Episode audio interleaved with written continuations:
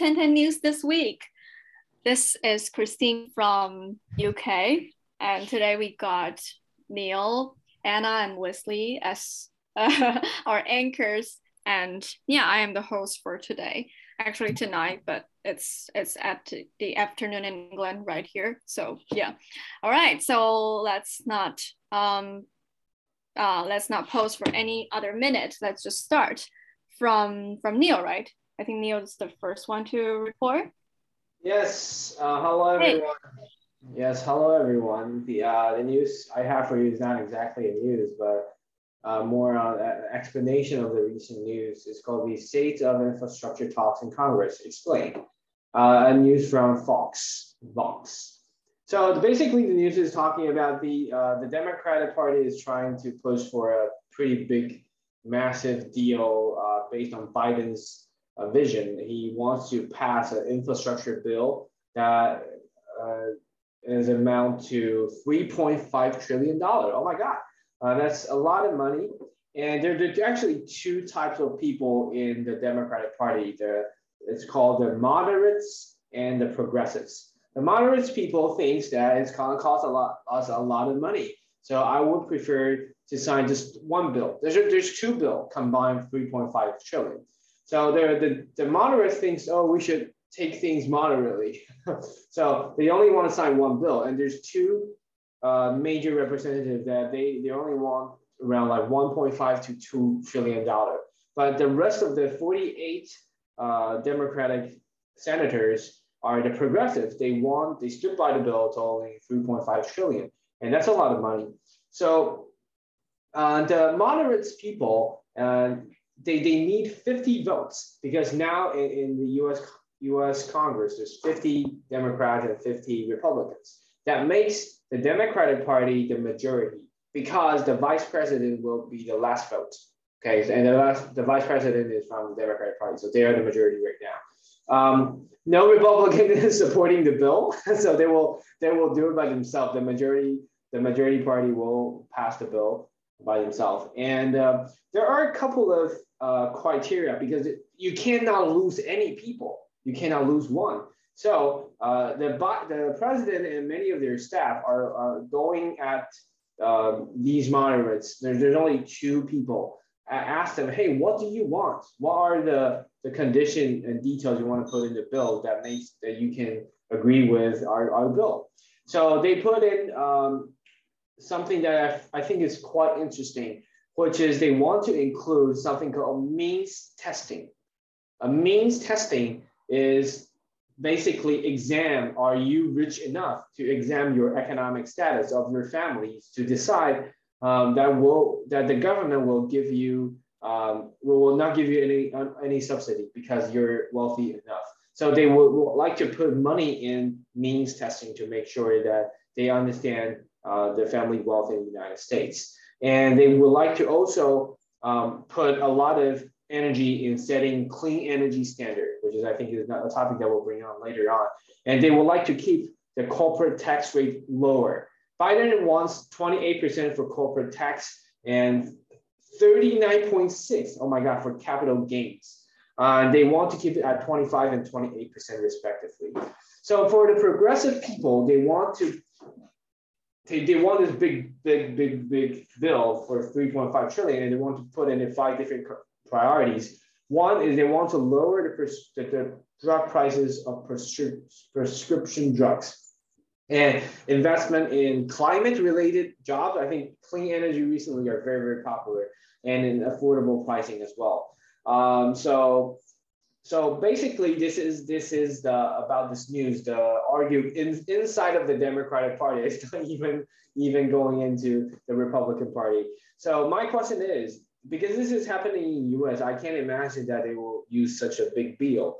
And personally, I really love uh, President Tsai's Beijing because I want to buy something. yeah, I know. I know people say a lot about Tsai and anything was like, yeah, the five thousand dollars. I want to buy new glasses. So my question for all of you is that if there is a big bill from the Taiwanese Congress and you get to decide what kind, what are the things to put into, what is the one thing that would that you think that we should spend the money on and why? It can be related to pandemic on healthcare, uh, low income subsidy, education, tourism, technology, uh, anything. Uh, tell me the, the, the, one aspect that you, that you think we should put actual money in it and you're willing to 再留子孙. We start from people who doesn't care because she's in, in UK. Start from Christine. okay, um, definitely infrastructure because I think there are like a lot of things need to be improved in Taiwan. Um, probably just um, like except for Taipei because Taipei's infrastructure is really good already. But for other countries, maybe yeah, I think infrastructure is still um, uh, really needs a lot of improvements, especially like Taichung or um, those who claim they are big cities already, but they're not really there because their infrastructure is not up there. And um, for healthcare or low income subsidy and education, tourism, yeah, the aspects that Neil listed in the question, I think also education is something they can put emphasis on because, yeah, you know, everybody's blaming um, Taiwanese education and you all got the whole uh, package of the Taiwanese education. It's quite, yeah, you know, it's quite not um, sufficient if we are entering the international society. So maybe that's also something I would, I would, um, I would concern of if there is this really big um, pass. Yeah, if there's a really big bill to pass. Uh, healthcare, I think it's already really good enough in Taiwan. And yeah, so hey, probably. You only get to choose one. All right, all right. so then infrastructure. Okay. wait, wait, wait, wait. This is hard. I think education is also important. Okay, I'll choose. Choose one.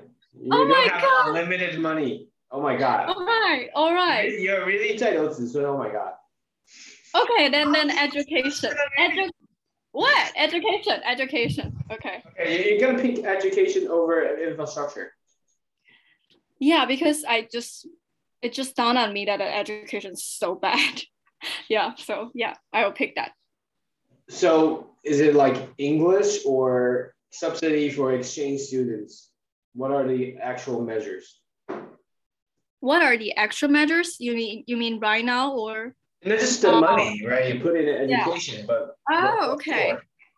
I think first of all, they should really spend this money to um, learn, like to send people outside of the country and to learn from like other education systems that are uh, praised, such as Australia or even Japanese. Like those education system, um, they they sure have something that we have we can learn. So that is why that that like um, the people they have educated are more like competitive uh, especially within the whole international society because i think taiwan is really an island country so the yeah the competitor are actually really the global. So i think to enhance like this kind of competitive uh, competitive how, how do you say comp- competence? Yeah competence globally is really important. So yeah i think the re- uh, the education system right now is is really old and not, not sufficient enough. So yeah, I think I think to learn from other people and there there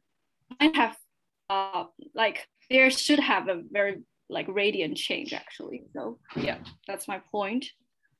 Cool, cool. Um, Wesley, and please don't say you, we should fix the mountain. Yes. yeah, I would say yeah. Uh, for me, I was I'm thinking about the future, right?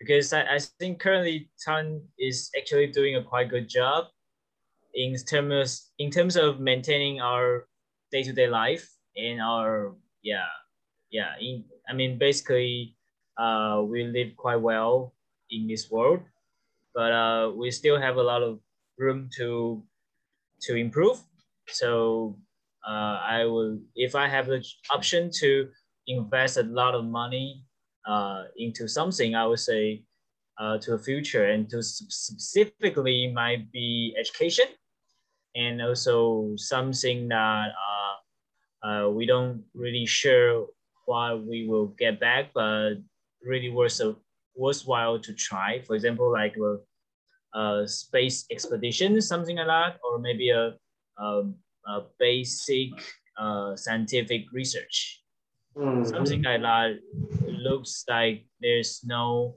uh, significant return or obvious return right now, but I would say as a society, we are totally uh, fine and okay, and we are competent to to invest a lot of some of our resource to that.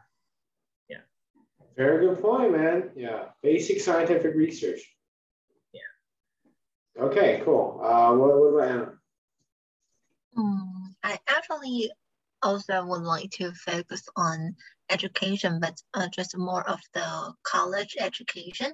Uh, because I I will say uh, the most urgent one actually is for the the uh, the talent for semiconductor because uh, it seems like uh, there's a, a huge shortage on the people and apparently to other people that semiconductor like TSMC is someone like protecting Taiwan right now.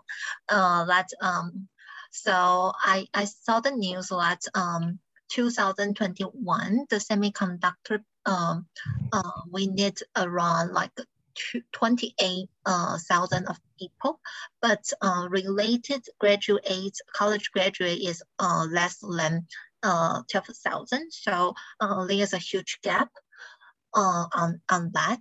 I think um, as this actually Taiwan is uh, somehow leading in semiconductor industry, but we uh, are facing huge uh, huge shortage on this. It's not okay. It's something that government need to um, involved. And of course, maybe we will need to spend a lot uh, on this at the moment, but I think the return will be great and uh, actually uh, quite permanent and helping all the people in Taiwan. So I would say it's just an investment. Do we have semi talented semiconductor shortage? I think we have too many people for that. No, I don't know. I saw the news on uh, September 7th and it's uh, someone's, um, it's from Hon Hai, uh, uh, say Liu Yangwei say uh, there's like we need uh, to, uh, 28,000, but uh, there's only like less than 11,000 at the moment. So there's shortage of it. Uh, I don't read the news. okay. Um, yeah, in, interesting. Yeah. Um, so very interesting perspective. Okay, so basically, I don't have an answer for that. Um, so I think we can move on. Yeah. Wait, what, what is your own answer? Yeah, what is yours? Uh, my answer is, um, yeah, very interesting. I didn't, I didn't, I didn't answer the question. I'm facilitating. Jesus, why are you asking me? where should we spend this money and why? Uh, I would say uh, uh, because I don't really care about other people's education. So I would say infrastructure. Yeah, you can learn from online. Jesus Christ! Oh my God. Um, so I think the the point to put in education is you want to improve the quality. You have to make these and university go go private, like in US. So they get a lot of money from the enterprise. Um, so that's why you have so much resources. Um, uh, I will I will invest these money into infrastructure, into infrastructure. Um, I, I will believe in in the um, for national. If you went to US for uh, the national parks, uh, if you went to uh, um, Taichung, Tainan, you know the, the road or the, the infrastructure on the national park or the mountains are actually pretty bad. Uh, I don't really understand why we can make a pretty good MRT, but still we cannot make a pretty good road, especially when we see the road are being renovated all the time. And it's still pretty crappy if you drive all the time. So if you have ever driven US or in Europe, the road is like, it's like D type, you know, it's so good. There's no bumping. There's no. There's just very very smooth. And the national park, like I went to Yosemite or all the major national parks in the U.S., it was an incredible experience. It's so cheap, uh, and there's there are buses that you can drive to a certain place, and buses will take you to like 40 different locations. There's a map. Like Jesus Christ, so fun. Uh, even I love mountain climbing, you know, when I was in the US. But but I, I know many many places in Taiwan is very hard. You need is it is it like sensor or something to, to go up. Some places are, a bit danger. There's no really investment in these. And if we do invest in these, I, I think we can attract more people uh, to come Taiwan and visit. But I, I do think our tourism are pretty bad actually. Because it's the same in Suji in Taipei's night market and in China's night market. It's the same thing. Shit. There's no special. Yeah, nothing special. So yeah, uh, infrastructure and tourism. So we can't stop stop relying on on, on the semiconductor. Yeah. Move okay. on. Okay, that's really interesting point. Yeah. Okay. Um. So our next one will be Wesley. Wesley, please. Okay. So, um. Okay. So, so my uh, my news is uh in Britain in British uh, I, I see I saw in in the in news that people in British uh, they experiencing a shortage of gasoline recently. Maybe uh, Christine is in actually in British right now. You can maybe add some point on that. And people are talking about this kind of uh, shortage, comparing it to to the oil crisis in 1970s. But uh, actually, uh, those big oil companies say that we we are actually not lack of oil. Uh, I mean, no, we are not lacking of those uh, materials and product. We are actually lacking of uh, the oil tank driver because um, those driver are maybe low paid, and of course the Bre uh, Brexit things uh, also impact on that because a lot of drivers are foreign workers. So yeah, recently uh, a lot of uh, gas gas station are lacking of gas, and um, the government say that they they uh, guarantee maybe guarantee that the military is ready to, to help. So so yeah, I think right now is no issue on that.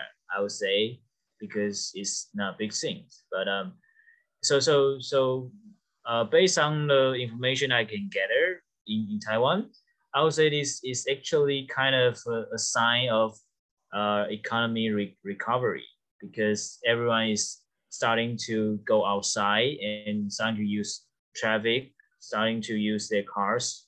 So yeah, maybe it's a good sign. So yeah, my question is that do you think do you see any similar shortage of consumption goods uh, in your daily life because of the economy recovery after the pandemic, both in maybe Taiwan or in global wide, uh, national, uh, I mean, worldwide uh, things. And maybe Christine, you can add some uh, observation uh, in, in British, right? So let's start from Christine. Okay.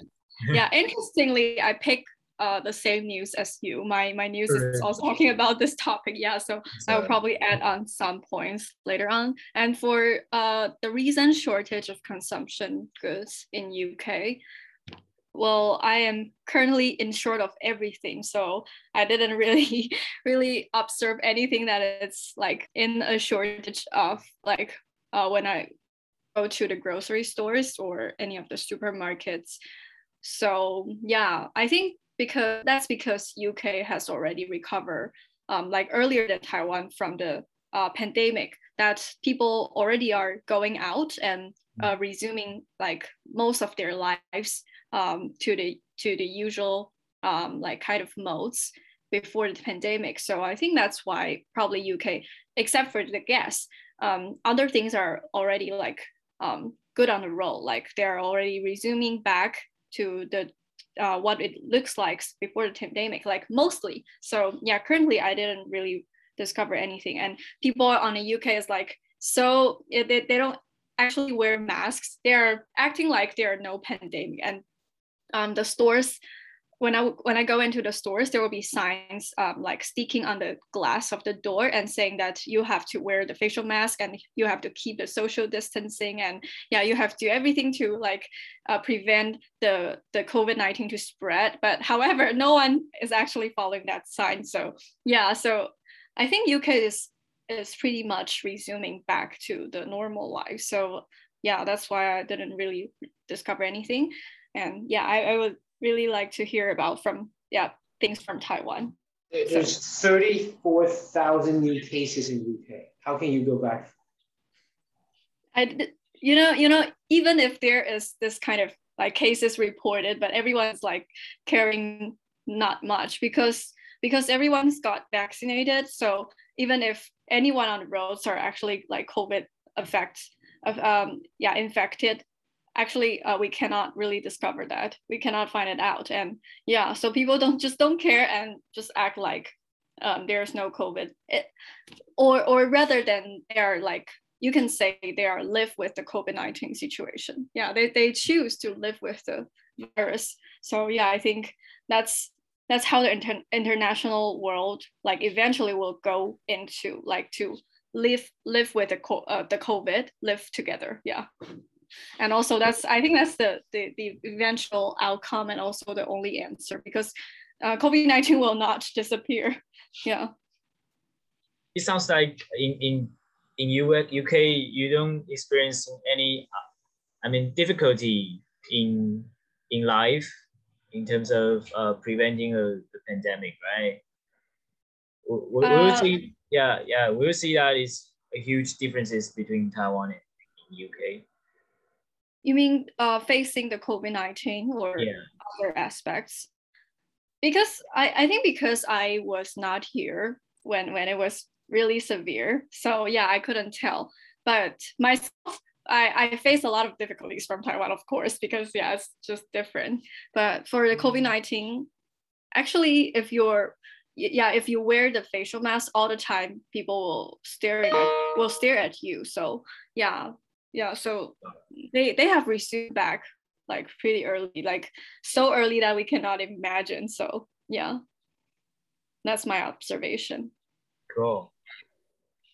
And next one let's move on to anna. Uh, do you see any do you observe any uh, shortage because of the uh, economic recovery?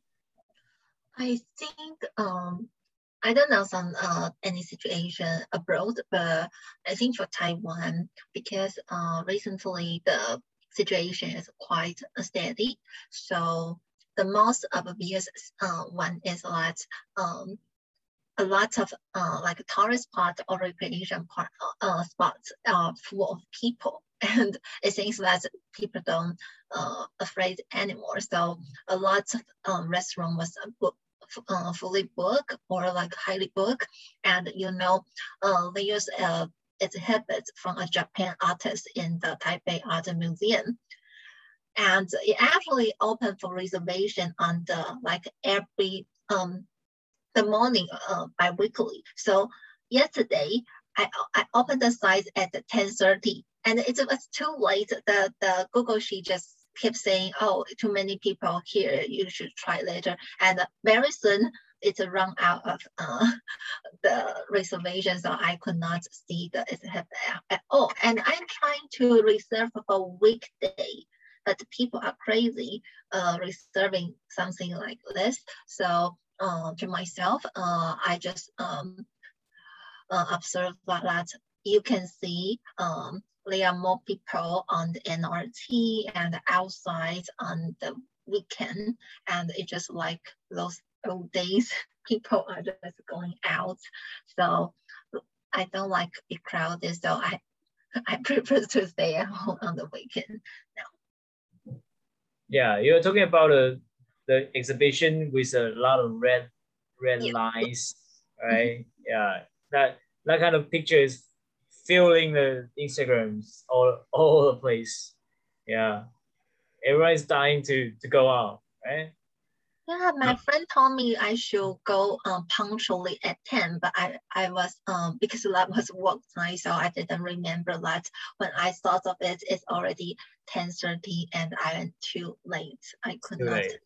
Yeah, and actually it opened two weeks together. So if I miss the chance, I need to wait for another two weeks till the the month the Monday after two weeks to reserve flight.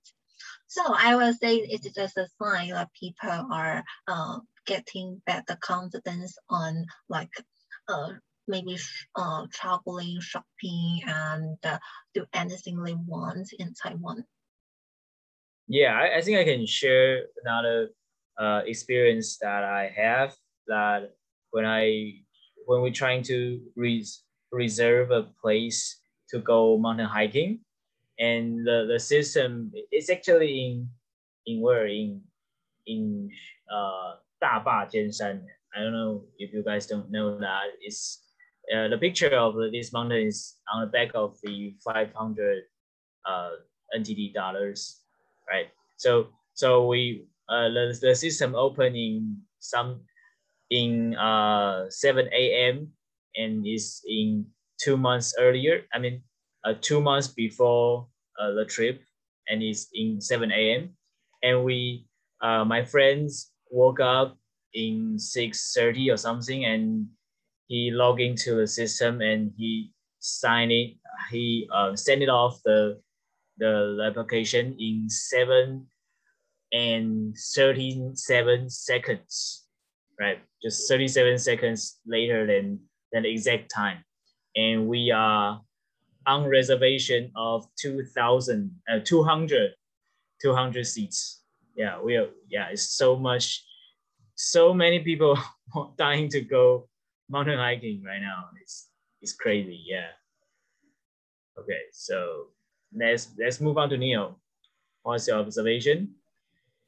I have an abundance life. I don't see any shortage. Okay. Okay, okay.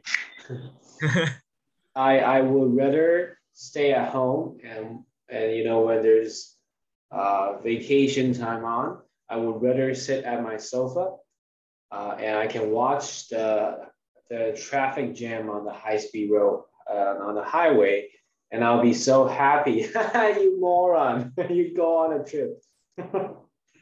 Yeah, that's what I, do. I have a question for you. So how would you use your remaining annual leave? I think your company offer you a lot of annual leave.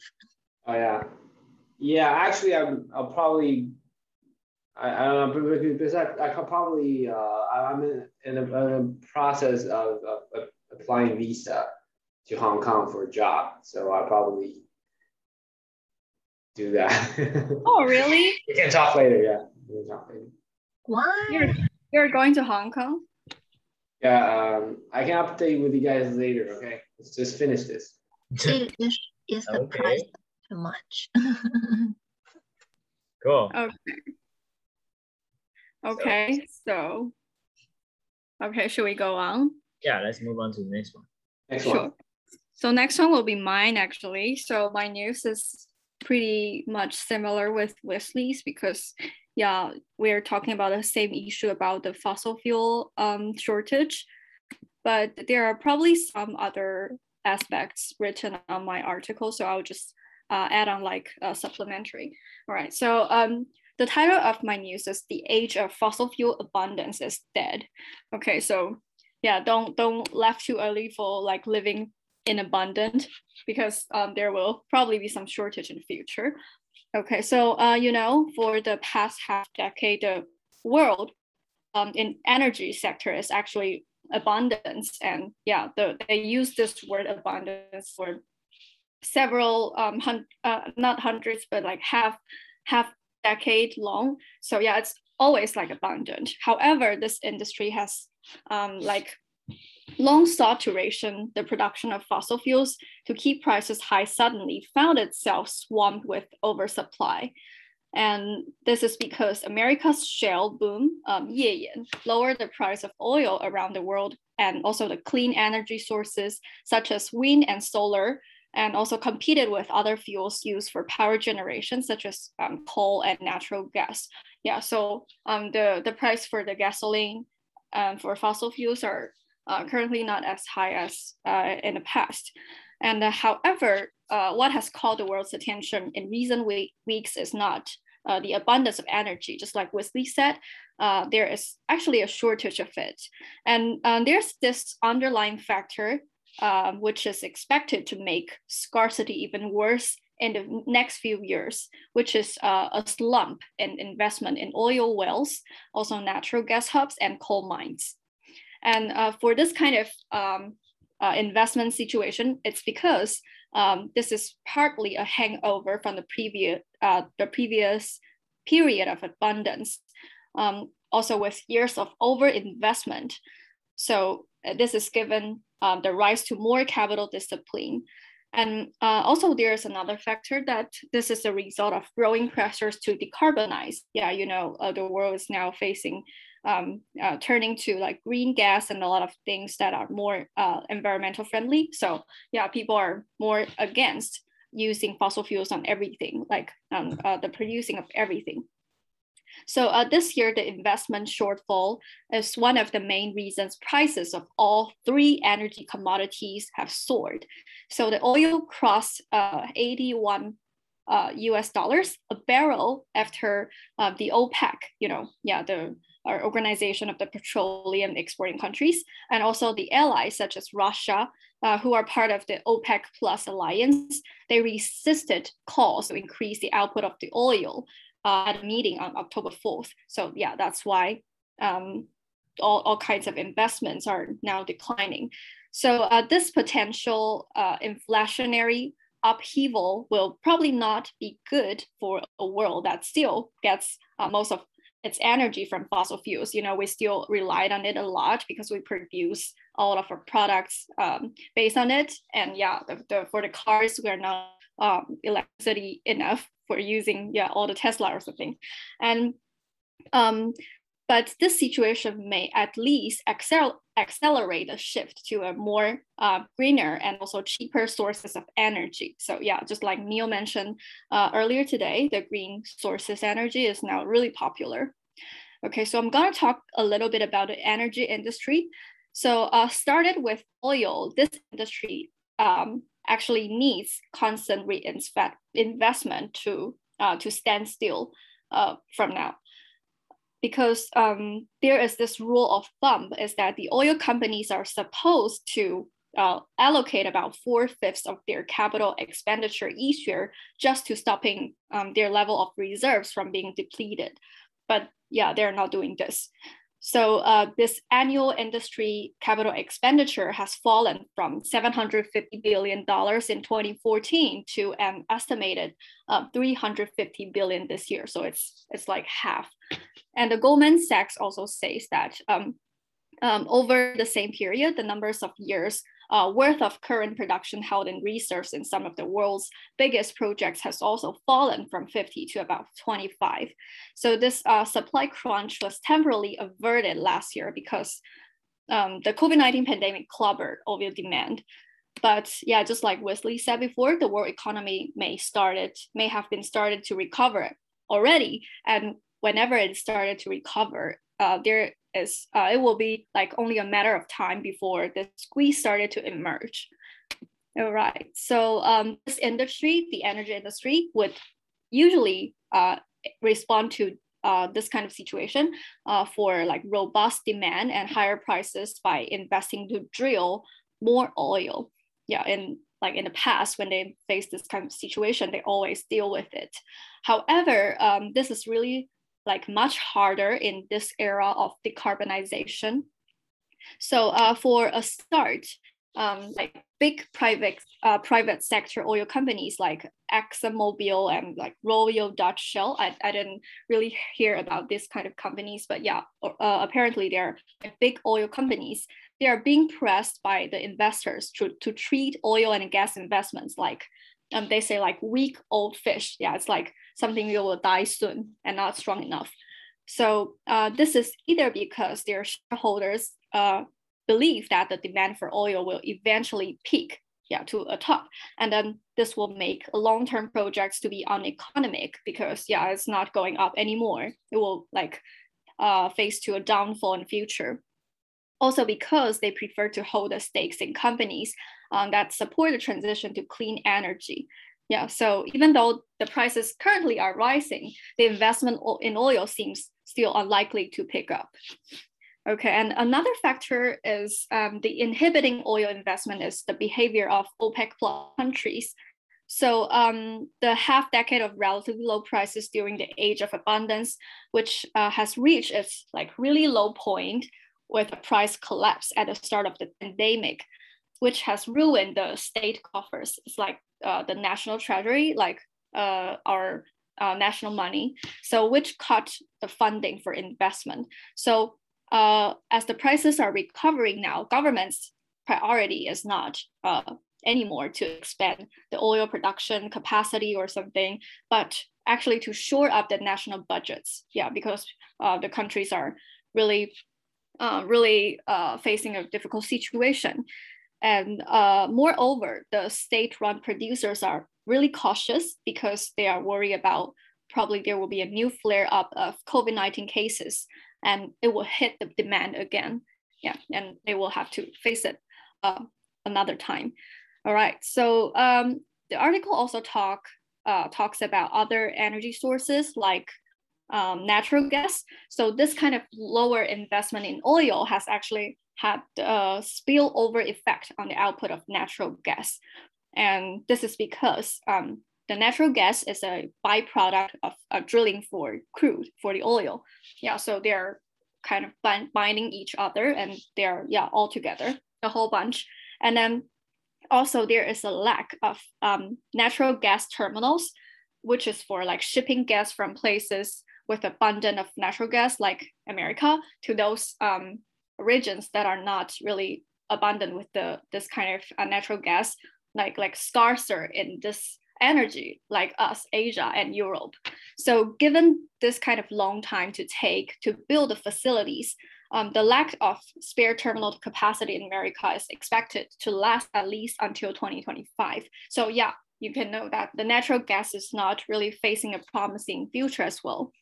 And then for the thermal coal, which is uh, 动力煤炭, the investment is weakest like of all because even in China and India, they're not happy um, to face like these kind of big pipelines of uh, power plants because they think this um, this thermal coal is like the dirtiest fossil fuel among all of the energy. Yeah, so they're not really um, for this kind of thing.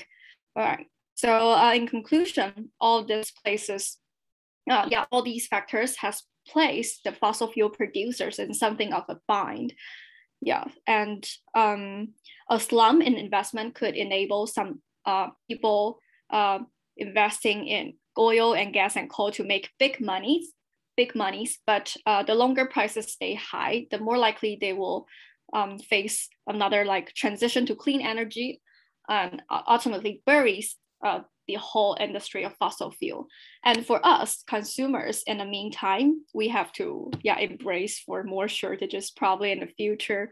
So yeah, we are now facing the age of abundance, which is dying. Yeah. Okay. So this is about the news, which is like a supplementary to Wesley's yeah condition, Wesley's news condition. And my question will be simple that uh, have you ever sensed this kind of potential energy crisis in uh, like in your regular life like observing from the regular oil prices? And also have you ever considered investing in the energy industries? And if yes why or why not? And which kind of energy industry do you think like is most promising uh, among all? Okay i will pick actually i will pick wesley for the first one to answer. Sure. Um, I think um, have you ever sensed the potential of energy, potential energy crisis? I, I would say uh, we see a lot of articles, we see a lot of news uh, reports talking about the, the danger of fossil fuels and maybe the danger of the maybe nuclear power. But um, but actually, when you uh, uh how to say look back to your daily daily life, and almost everything you spend on on uh, like electricity and your traffic and your, your transportation is all similar to like five years ago or 10 years ago.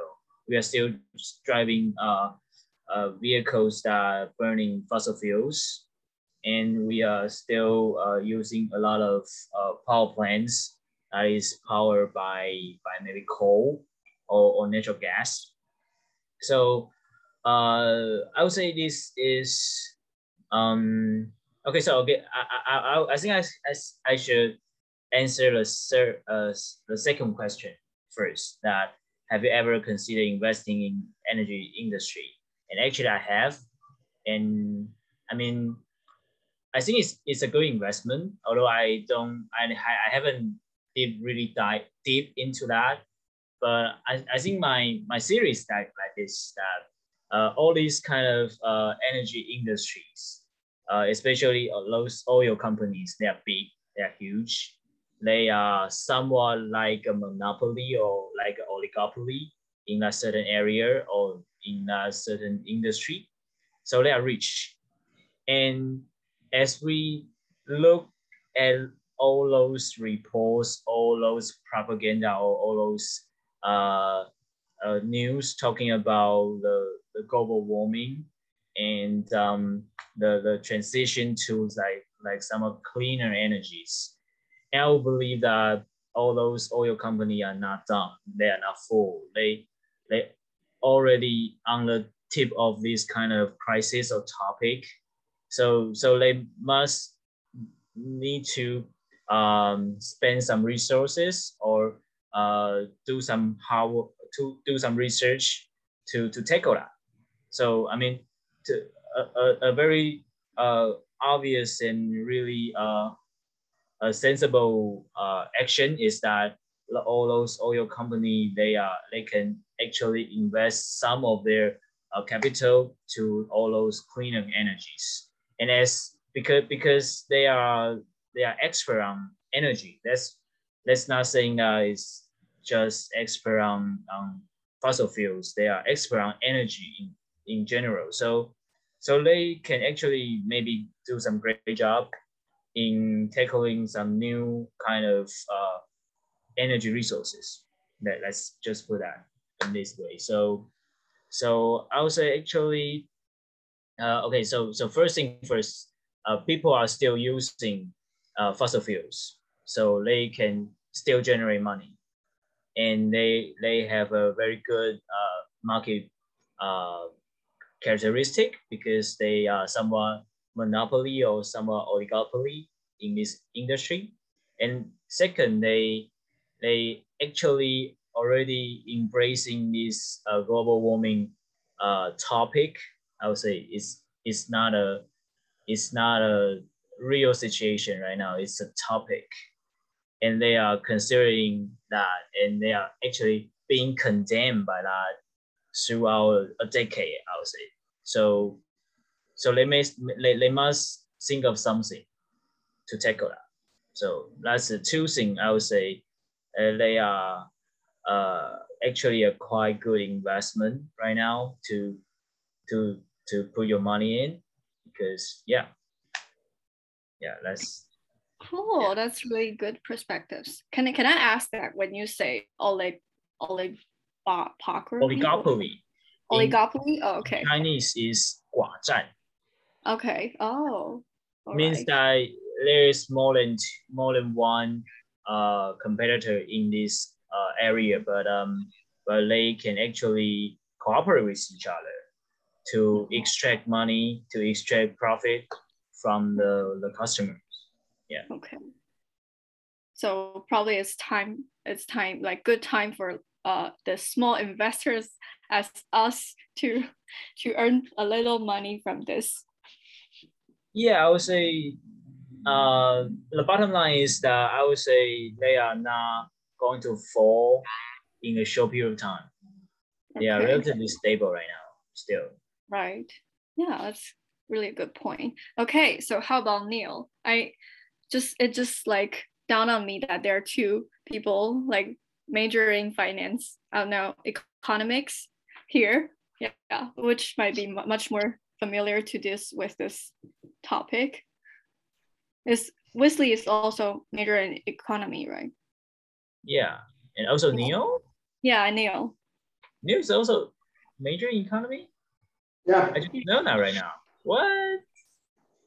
In college, but doesn't matter. I actually major in mahjong, so it really doesn't matter. I forget everything. Um, so for this question is absolutely no. I don't. I do. I, I don't care. I don't really. I won't invest in in energy industries in Taiwan or probably in US, but never never do that in Taiwan because the return are so so low. As you may aware, the the utilities in Taiwan like Taidian, uh, electricity, water, and, and gas are just so cheap, and it's just so cheap. So there is no way that in tomorrow that it doesn't matter which party get elected to say, hey, we're gonna charge you for four times or five times of the, the money from electricity because that's to make people with very very low income um, have very diff- a lot of difficulties in their life so uh, but but if you went to european or us countries that they they have many options you don't really have to get electricity from just one company so i would say i don't really understand why but we we have a state control utilities models uh, I will never invest in that because they will it will never be competitive like like the free in the free market. So I will never invest in, in energy industry in Taiwan. I know there are there are like solar power or anything, but I don't. Um, there's so many scandals in in and inside news or anything, but I really don't understand. So I won't invest in those. I will invest in tech, the, the one I understand. Okay. Cool. How about Anna? Um, I think uh, only when uh, Taiwan starts um, the big scale work from home, at that time, uh, we have worked out for a few times in around Taiwan. So that time I, I'm really concerned. I actually uh, watch the news every day. And if they say, okay, uh, until noon, it's only already like a 70 or 80 percent, I was worried that okay, what what will we will we have the bug out at night, or because um my people are uh, working until 11 p.m. The people in my team, so I worry for them if uh, I have the electricity, but later district didn't have that. Uh, what, what should I do?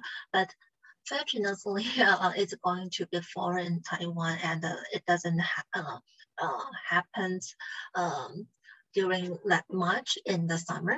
So, but I'm also concerned about it. And, but I'm actually trying to understand the offshore wind um, power station. Yeah, offshore wind power, 离岸风电, because I know um, some people that's working there, but it seems that they are still like building or establish layer stations. So it doesn't contribute too much about the electricity uh, of Taiwan at the moment. But as I think it's, it's become um, more popular in recent years. So I will say that's something we can pay attention. But other than that, I didn't um, have too much understanding. Yeah, because um, before um, my ex-boyfriend is actually met um her his uh, master degree is regarding the solar power battery. So I understand the mechanism, but I don't know uh, if um what if uh it's actually uh using in massive scale right now. Okay, cool. So seems like it's um the energy crisis not really impacted a lot in Taiwan currently. Yeah, which is good.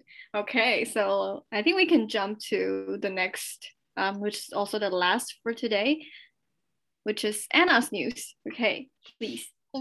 Yeah, I think because I chose the news uh, yesterday, so I think it's before the the lecture, the address was uh, taken place. So it's uh, it's much of the the background and uh, what is its purpose for. So my article is uh, regarding the uh, the U.S. Uh, would like to um, on negotiating or like starting talk about layer track pack. So it's actually because like um, before the pandemic um, prevailed in the beginning of two, uh, 2020, I think US uh, Trump government uh, and deals with the China to um, uh, on this, let's uh, if they want to boost the purchasing from China, let's they need to um, boost around like extra 200 billion. But China seems to fail to do that part because of the pandemic. So like yes, uh, last year, actually they fall short of 40%. Um, this year, I think for the first eight months, uh, they have um, reached 70%. So uh, this year may, might be more promising that they can do it, but still US think that's uh, not enough. They actually don't fulfill uh, the the deal they want. So they would like to uh, continue to put tariff on get the tariff in place and also would like to uh, seeking to uh, add up some other charge from the China. Uh, I think uh, but they also mentioned that they would like to keep uh, talking because since Biden uh, took office, uh, the tension between uh, China and US seems to grow, but uh, just to a certain level. So we can see that uh, US at the same time want to um, push China, but remained um, the talk at the same time. But they also actually try to um, uh, build ally from the Europe. So they also do some uh, different like trade deals, like about the aircraft and something uh, relevant, but they are trying to uh, cancel some uh, charge either. So this is actually about the article. So the China one um, uh, are actually um, want the US to change, but uh, I think this will be continued with uh, the following uh, section between the new US uh, representative. Her name is Katherine Tai, and uh, in Chinese is uh, you can search Dai Qi, and she is actually um, having the short uh, lecture yesterday. So my question will be more relevant to our situation. So um, in the article, it says that a lot of US uh, companies suffer from the Trump's uh, regulation because previously uh, it will add some uh, charge if the uh, U.S. company want to purchasing uh, something from the, the China, and you can just uh, like apply for exemption if you can prove that you don't have other alternative uh, in your supply chain. And so that's made the thing uh, more difficult. But now the new regulation actually open it up, but still uh, put tariff to some other things, uh, just trying to um, add pressure to uh, to the market. So um, back to our normal life. So do you think that if uh, like Taiwan government puts more tariff on certain things and it will change your behavior, just like if um, something from China become more expensive or like uh, something from Japan become cheaper because uh, less tax, uh, it will influence your purchasing behavior. Uh, is it or is not? Maybe we starting from Neil because I don't know if Neil like to buy a lot of things abroad is it impacting on my purchase power and habit? Uh, yes. I am so the kind of person. Um, I hate to buy things that I know it is very, very expensive in Taiwan, and I know it's very, very cheap in, in, in US or Europe. Yeah. For example, when I was a kid, I have no idea. I bought my girlfriend back then a, a coach, a coach bag. And it was around like four thousand dollars, and I, I think I asked. How old, how old was you? Yeah, around like college in, in my college, and I, I bought I just for four thousand dollars NTD. Four thousand. Okay, That's a Okay, small bag. Is is because my grandma she lived in U.S. and she she come back and said, "What do you want?" I said, "Can you buy me a bag for my girlfriend or something?" Actually, she told me, and I was like, "What?" I thought a bag from Coach should cost like 20 20,000 or 30,000 or something. But no, no, no, no, this is very cheap. Said, really? I, I thought it's very cheap. I thought it's very expensive. That's a prestige brand. But after I grew up right now, I know they suck. Um, so I I will not buy. I will never, never. I will. I will. um, I will still buy a Coach, a bag, or, or anything from Coach. But I will never buy in Taiwan. Never. Okay. Because I know it's so cheap in the U.S. I, I just can't. I just can't do it. So does the tariff impacting my purchase power habit? Yes, I do. If I know uh, a ca- I know a cable in China is so cheap, or do you know the screen protector and those cases are like so freaking cheap, and it costs a thousand dollars for you to get a screen protector and put it on your put it on your your phone. Like you people are crazy, you know. You can buy a table and and just do it by yourself. That's like fifty dollars. Oh my god! And people are still paying eight hundred and thousand dollars for that. I was like, what the hell are you guys doing? So I will never do that. And part of the reason is because of the tariff, and part of the reason is because people don't have uh, synchronized information.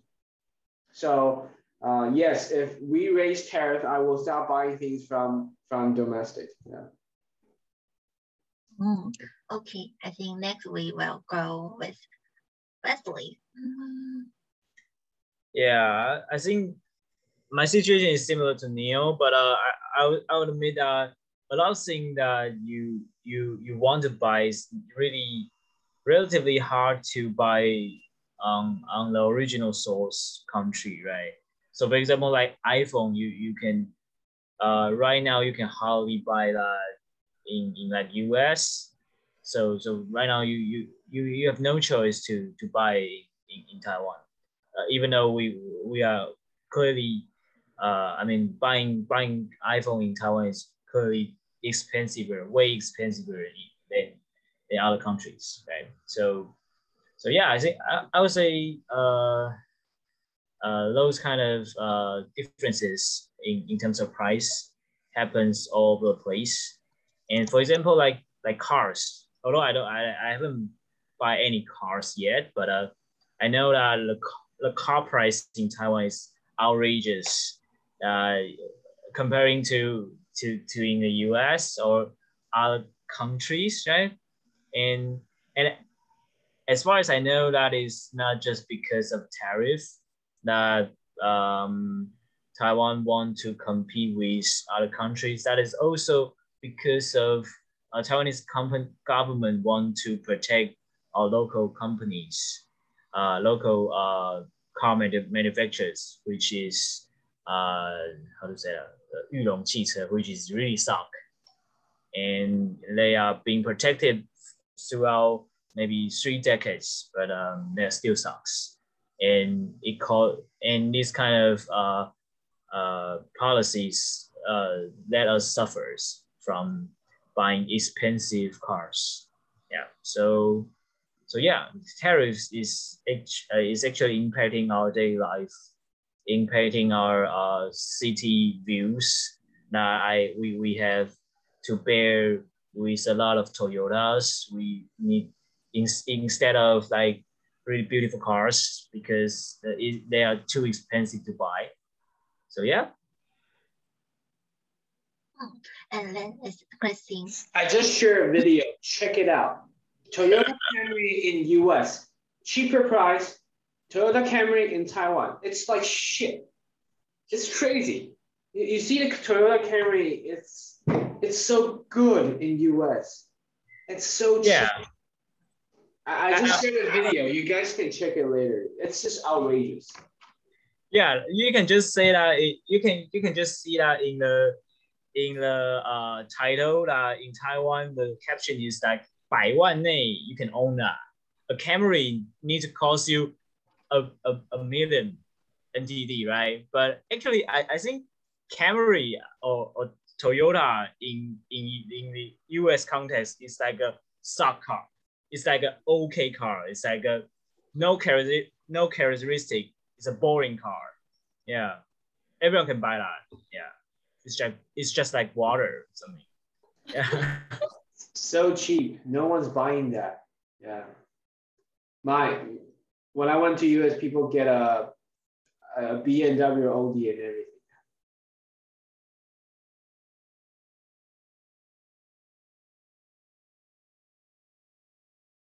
Shopping mall, you can say outlet in the UK.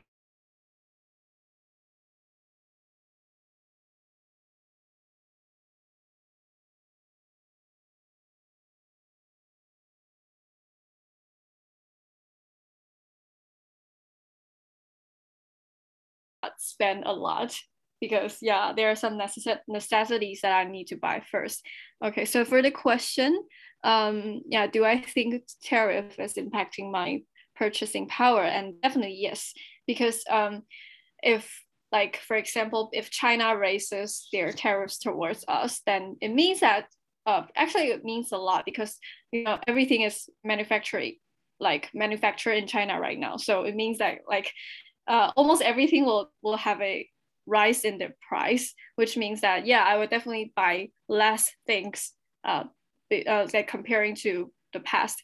So so yeah so um, the tariff does like impact a lot. And just like Neil and Wesley said already, like they, they complain a lot. Uh, yeah, Taiwan has a really high tariff uh, towards a lot of things like yeah, like the the most exp- expensive things like cars and and you know, the luxurious things, the yeah, the luxurious bags like Neil said. So so um yeah, it really uh it really like already influenced my like purchasing power in Taiwan. Like I people, it's not me, like people do not really regularly buy those like expensive things. And uh, rather they they buy those things just like uh, sometimes just for like a show of their uh, how to say identity or something. Yeah like they are really rich so they can buy that kind of things. But if you are going abroad yeah just like going to the US or probably European countries, you can find out that some some things like Coach, yeah, like Neil just mentioned, this this brand is actually just a regular general brand in, in Europe. Everybody is carrying a Coach and children like aged from 16 to 20 and their parents will buy them a coach just like yeah you can carry that to your university it's like your first uh, pair, like present of like a like a general bag or something so yeah it's really really different. So yeah. uh, i think taiwan um, we, we do have a lot of good local manufacturers and those things are really cheap in taiwan and we can already have a really good um, like living um, quality. However yeah the tariffs still impact a lot i think and and it will impact actually the whole behavior the whole purchasing behavior of of all the people all the citizens in taiwan that's my point. Okay, yeah, I think that uh, tariff actually in uh, observe from all of your opinion, I think tariff is still a very useful tools for uh, the government to uh, bargain or like try to reach to protect or want to facilitate some like industry. So it's actually pretty useful because um, I think before people may not know this uh, too much because like they don't know the exact price in China or in other country. But now with uh, like if you Google it, you actually or with those international like uh, shopping platform, you can actually easily understand the real price in the local markets and you can compare with the price you have domestically. So you will have a like huge difference. But for individual, I think for individual customer, if you just want to purchase a few things, I think the shipping fee is still like, uh, well, like uh, frighten you from buying them directly abroad. Oh, and but with the improvement of like logistic, um, still like our government like trying to ask everyone to register things if you buy things from like China. So before I buy a lot of Taobao thing, but after they want us to like register for everything, I just get up, give it up. So I think government is thinking of new ways to regulate people's like purchasing habits and uh, the purchasing power. So I think it's still a very useful tools. But in our article, we can see that uh, US and China are the two biggest consumer markets. So I think how they actually balance the tension and want people to boost like purchase purchasing from certain area is still quite interesting. I think it's actually an art how they can just um, kids battling with China, but at the same time they want to um, build more close relationship with their Europe uh, like allies. It's actually quite interesting. I don't know what they will do uh, next step, so we can just keep uh, watching. So this is my part. Okay, cool. All right, so I guess we finished all of our news today. So let's catch up a little bit. So uh, we got the first news from Neil, which is um, talking about the U.S. Democratic Party is trying to pass a bipartisan infrastructure plan where uh, they divided into two groups, which is uh, the moderates and the progressives and um, the like each of them have like different point of views. And um, yeah while moderates have pushed for a stand standalone vote on the bipartisan infrastructure plan while the progressives want actually to tie to tie two bills together and get the concrete uh, commitments from the moderates on the reconciliation bill all right, and so based on this this topic, we talk about like uh, if there is a big deal going on in Taiwanese government Congress to uh, pass, then what kind of things that we would like um, the government to spend the money on? Yeah, and we talk about several aspects, and uh, most people uh, like the education to be improved and also the infrastructure to enhance. Yeah, that's what uh, we mostly concerned about. And we go to Wesley's news, which is talking about um, this gas crisis and uh, the shortage of uh, the gasoline and also the fossil fuel um, production. So uh, in British, people are experiencing this big shortage on gasoline, and it is actually not like a shortage of the um, uh, like the out how to say yeah it's not shortage of the, the amount is that actually a shortage of uh, uh, the tanker driver uh, who who yeah who transporting the oil. So it's really really hilarious actually. And the uk government confirmed that the military was ready to help. However this event seemed to be more likely uh, a sign of a economic recovery. So yeah, based on this, we uh, talk about whether we have seen any similar shortage of consumption goods um, due to the economic recovery after the pandemic, uh, especially in Taiwan and yeah, other countries we have been to. And uh, apparently people are not really observing this kind of situation. So which means probably Taiwan is in a really steady society and which is good.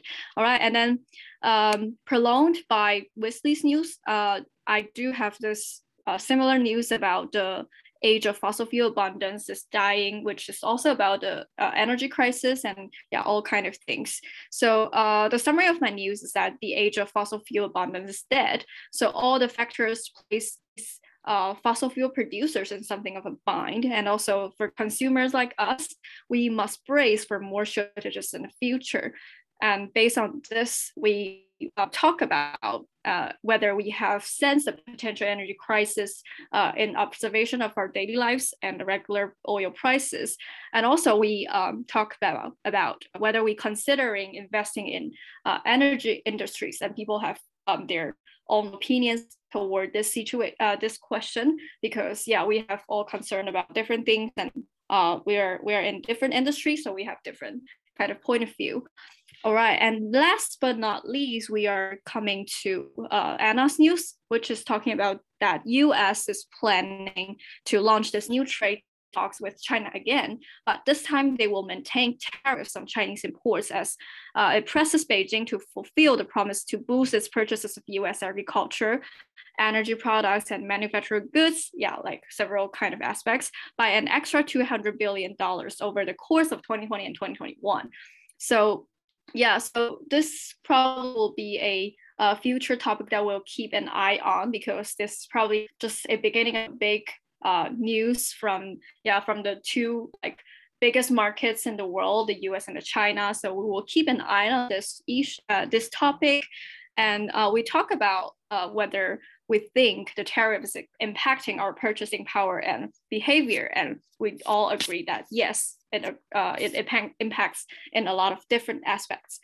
Okay, so uh, this is a sum up of today's news, and yeah, um, we actually talk about like really similar topics. Probably it's just yeah, really big issues from this, this week, yeah, the international news this week, which is about like energy and yeah, prices and um, things yeah, things that's really similar actually. All right, so I guess this is pretty much uh, today's discussion, and we will see you next week. Bye bye. Yeah, thanks. Bye bye. Bye bye. Thank